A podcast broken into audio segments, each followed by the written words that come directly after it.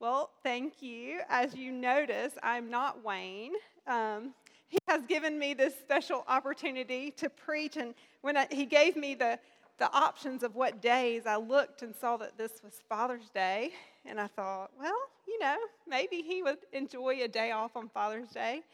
Um, but we are grateful for all the fathers. And I just want to say to you as well, Happy Resurrection Day, because every Sunday is a Sunday where we have renewed hope in the resurrection. Was that me? Okay, just making sure. All right. we have renewed hope in the resurrection of Christ, and so I'm grateful for that as well.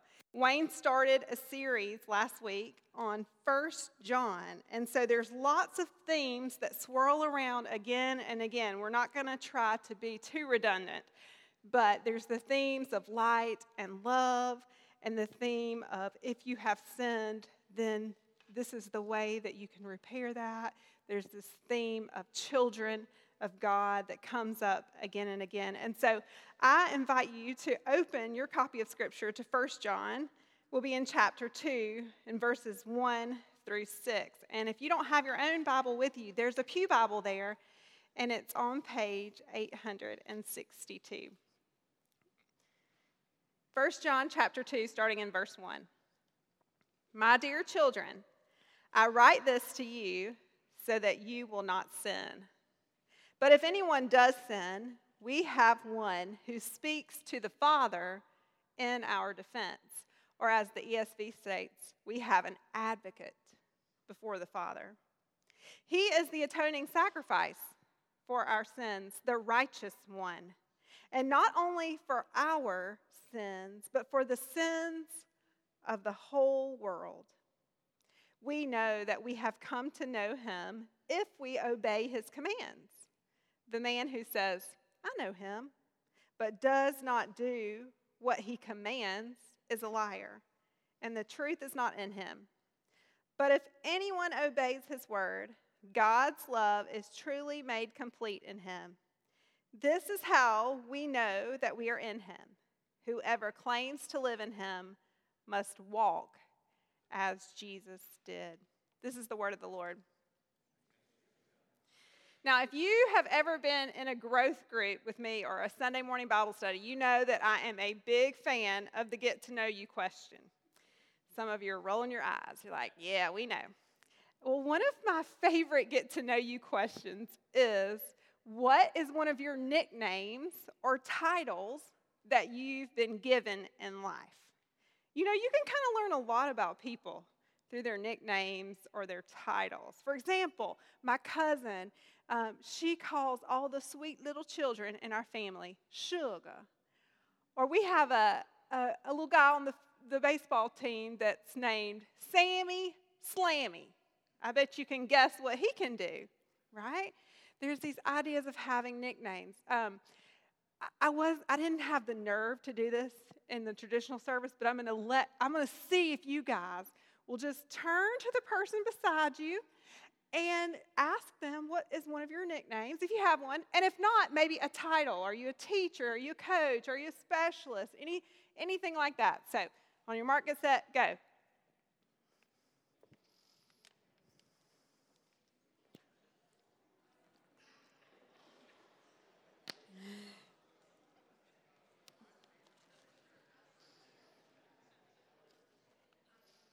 And if you're not beside someone, imagine the person beside you and tell them what your nickname is.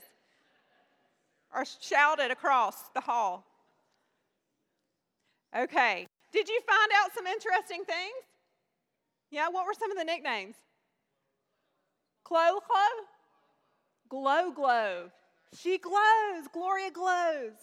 Anybody else? I had this wonderful email conversation with Mr. Richard Adams this week. Does anybody know Mr. Adams' nickname? Britt in the back, that's her dad. Pokey. I had it conjured up in my mind that Pokey got his name because he was poking along behind his parents and they called him Pokey. But the truth of the matter is not as interesting. He doesn't know how he got his name.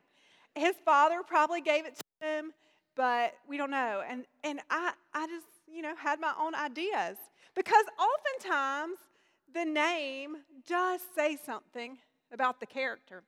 Now, he does love the nickname that his grandchildren call him, which is Pop. Is that correct?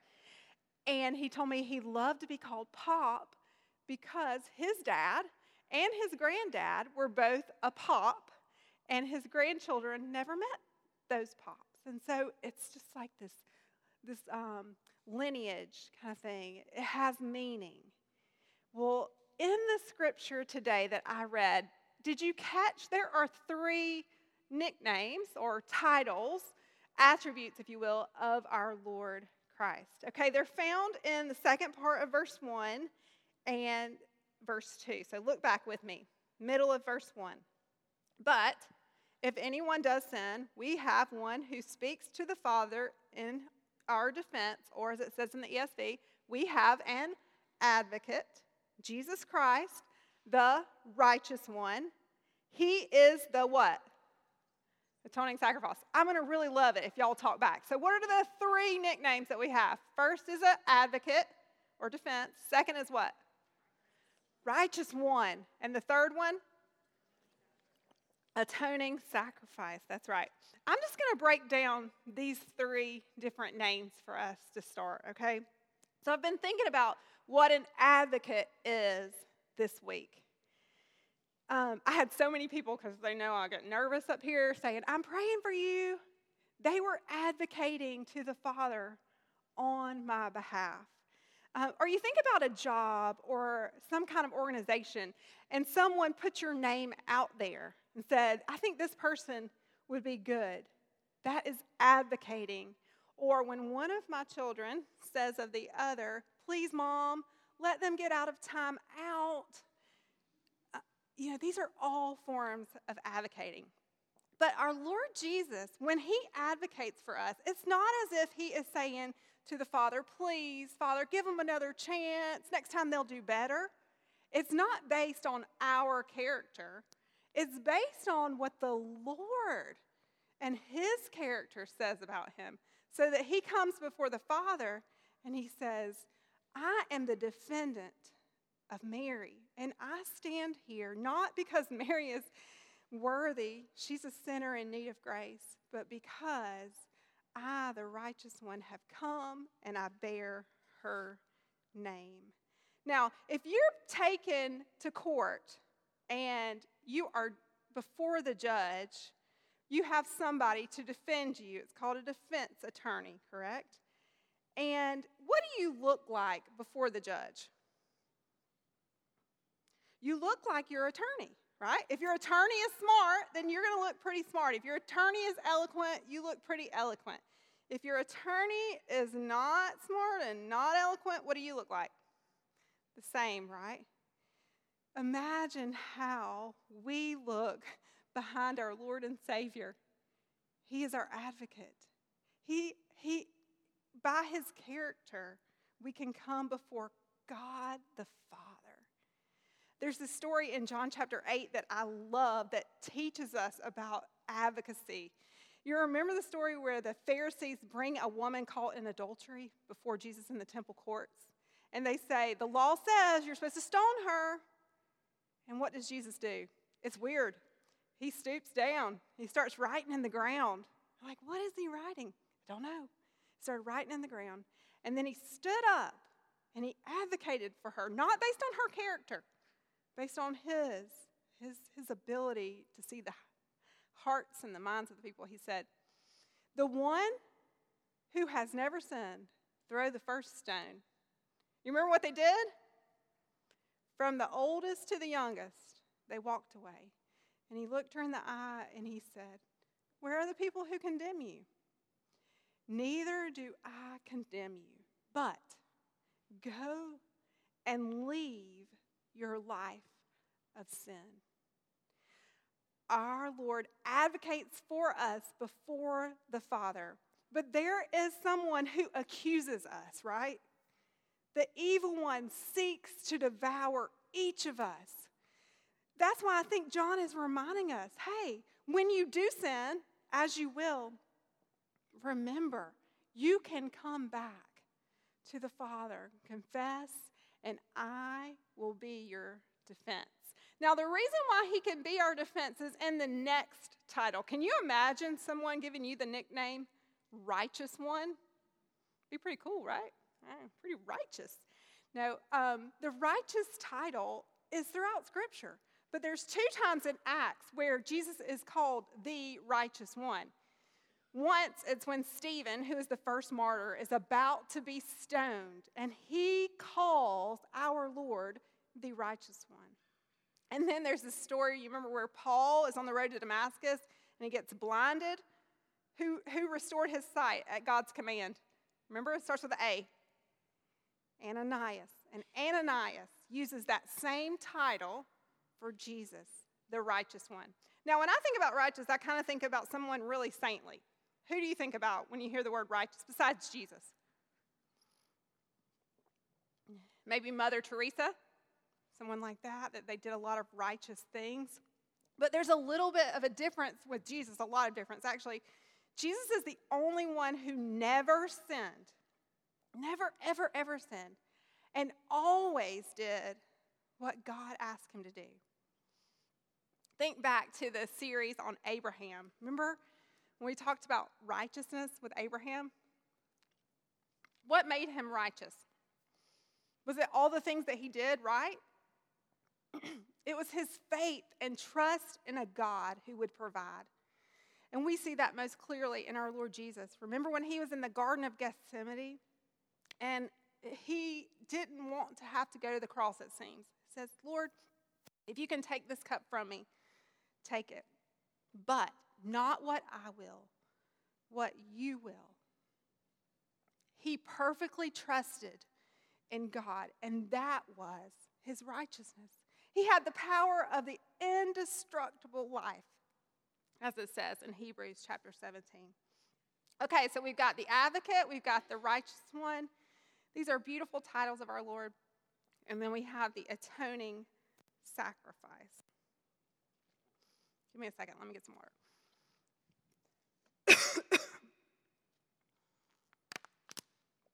now, I was trying to think this week about a picture of atonement because I think in pictures. And the closest thing that I could think about maybe was giving blood. Have any of y'all ever given blood at the Red Cross? Did they call you yesterday? They called me yesterday, tried to sign me up for another appointment. Um, when you give blood, what happens? Somebody, they take your blood out and they give it to another person so that that person can thrive, right? So hopefully that they can live. And it's a small picture of what atonement does. Now, it's not a full picture, it doesn't fully encompass what an atoning sacrifice is. When we look back to the Old Testament, God graciously gave us the picture of um, atonement through the sacrifice of an animal. We've been going through this in Project 119 recently.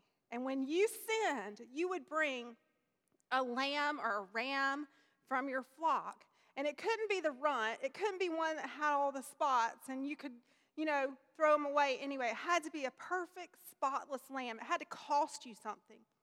And when you brought the lamb before the priest in the tabernacle or the temple, do you know what you had to do? You put your hand on the head of the lamb.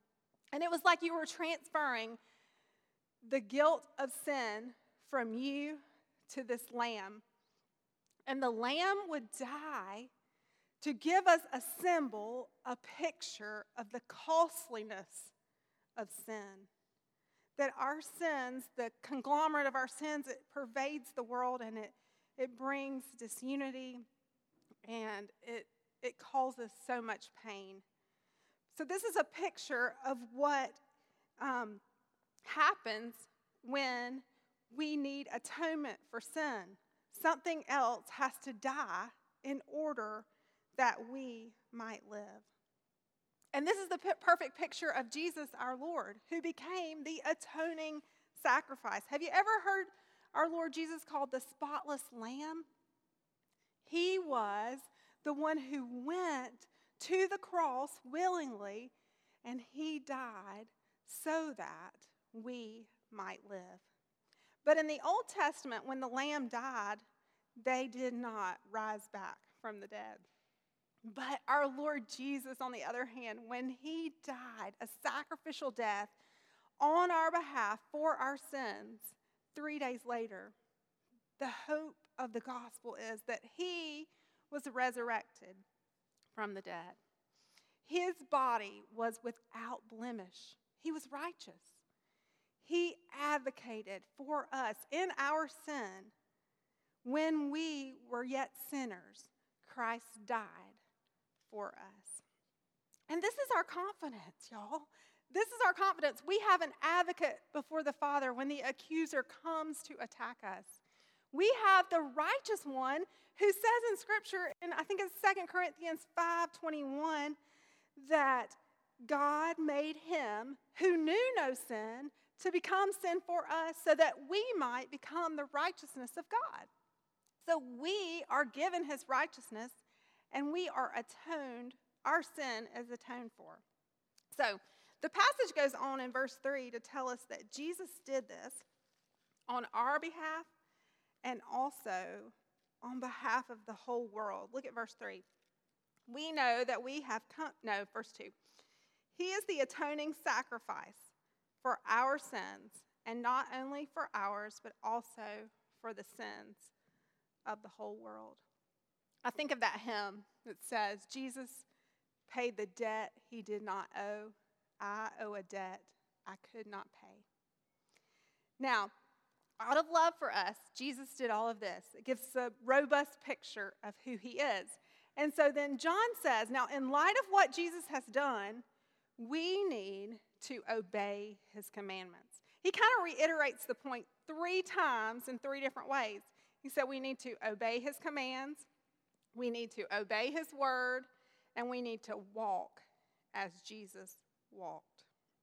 Now, when we think about obedience to the Lord, we find his commands and who he is in Scripture.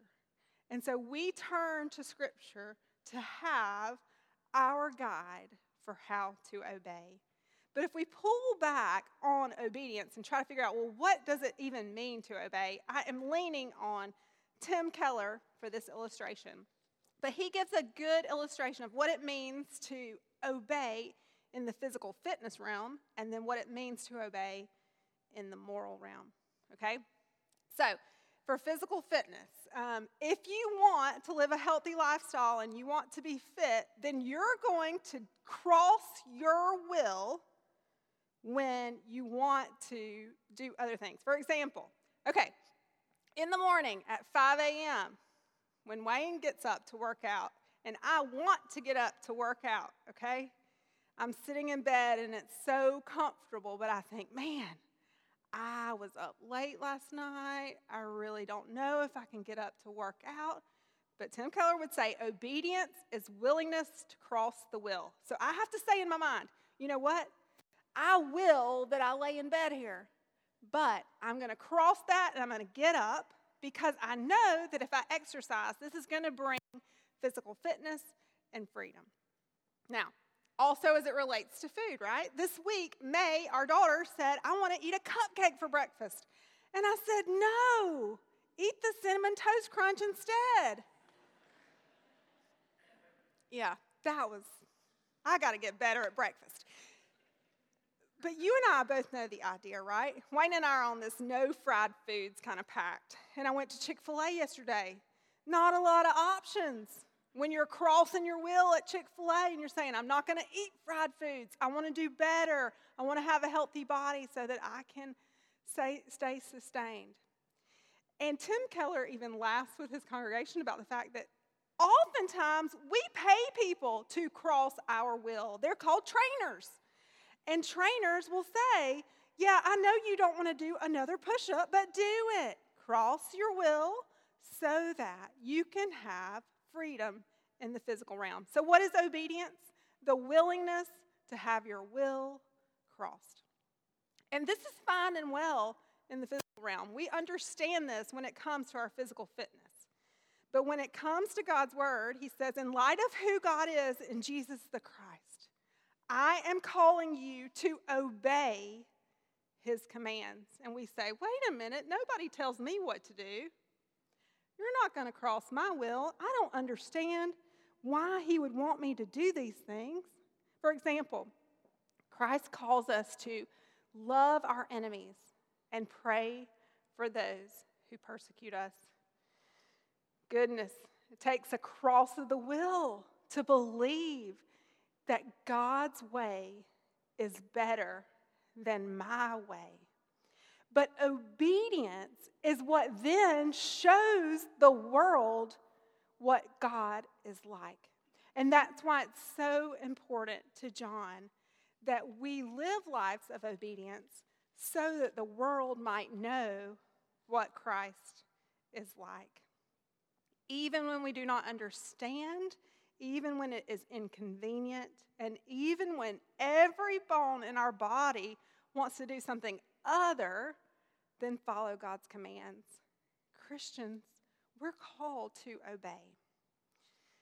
So, just like making decisions against our will in the physical health and freedom realm is good, we also might have to make decisions that are against our will, but that are pleasing to God because we are trusting that He knows better. And because as believers, we're called to follow Him. Now, I want you to turn over to 1 John chapter 3 and verse 1. And I know I'm encroaching on Wayne's um, next couple of sermons, probably, but the themes in John are um, cyclical, and he comes back again and again and again to the same themes. But here in 1 John chapter 3, John is reminding us that as believers who obey our Lord, we have been given a new name or a nickname, if you will. Look at verse 1. How great is the love of the Father that he has lavished on us, that we should be called, what is it? Children of God. We have a new name. When we follow our Lord Christ, we become children of God. And as children of the Most High God, we are called to represent the Father in this world. We live as children of light and not of darkness. We live as those who love and do not hate.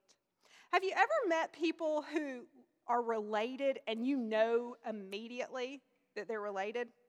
Why do you know? What are some reasons? They look alike, right? Or um, they have the same mannerisms or something.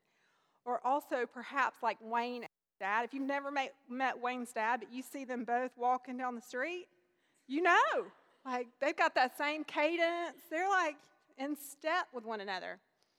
That's what John's saying here. Okay, we are children. We should look like the Father. We should walk like the Father. We should be in step with the Father. All right, so what do we do with what we've learned about who God is? First, if you don't know Jesus as Lord, is you don't know that He is your advocate before the Father when the accuser comes again and again to remind you of your guilt and your shame, I just ask you to call out to Him, either for the first time or the 21st time. Remind yourself that He is our defender, and it is because of His righteousness that we have made, been made clean. And then, if you've already placed your faith in Jesus as Lord, just contemplate what it means to be a part of the family. Is our love for the Lord reciprocal to what He has done for us? Um, do we love what he loves? Are we growing to hate what he hates? Are we excited about the things that he give him great joy? Are we allowing him to cross our will even when it's hard, but because we know that ultimate joy is in trusting his will? Today, I just encourage you all you are children of God. He is our Father. And we have such hope knowing that. And so I just pray that He will continually conform us into His image. Will you pray with me? Father, thank you for your word. From it, we can be reminded of your character that you are our advocate. You are the only righteous one, and yet you give us your righteousness so that we can be in relationship with God the Father. And you were the sacrificial lamb. Lord, you were the atoning sacrifice for our sins and for the sins of the whole world. And so we pray even now, Lord, that you would help us to live in a way that is obedient to your word. Lord, don't allow this message to be one that piles on the guilt. Yeah, I know I need to live better. Instead, Lord, help us to turn to you and remember your love. And help us this week just to, to seek out relationship with you in a deeper way. I pray all of this in Christ's name. Amen.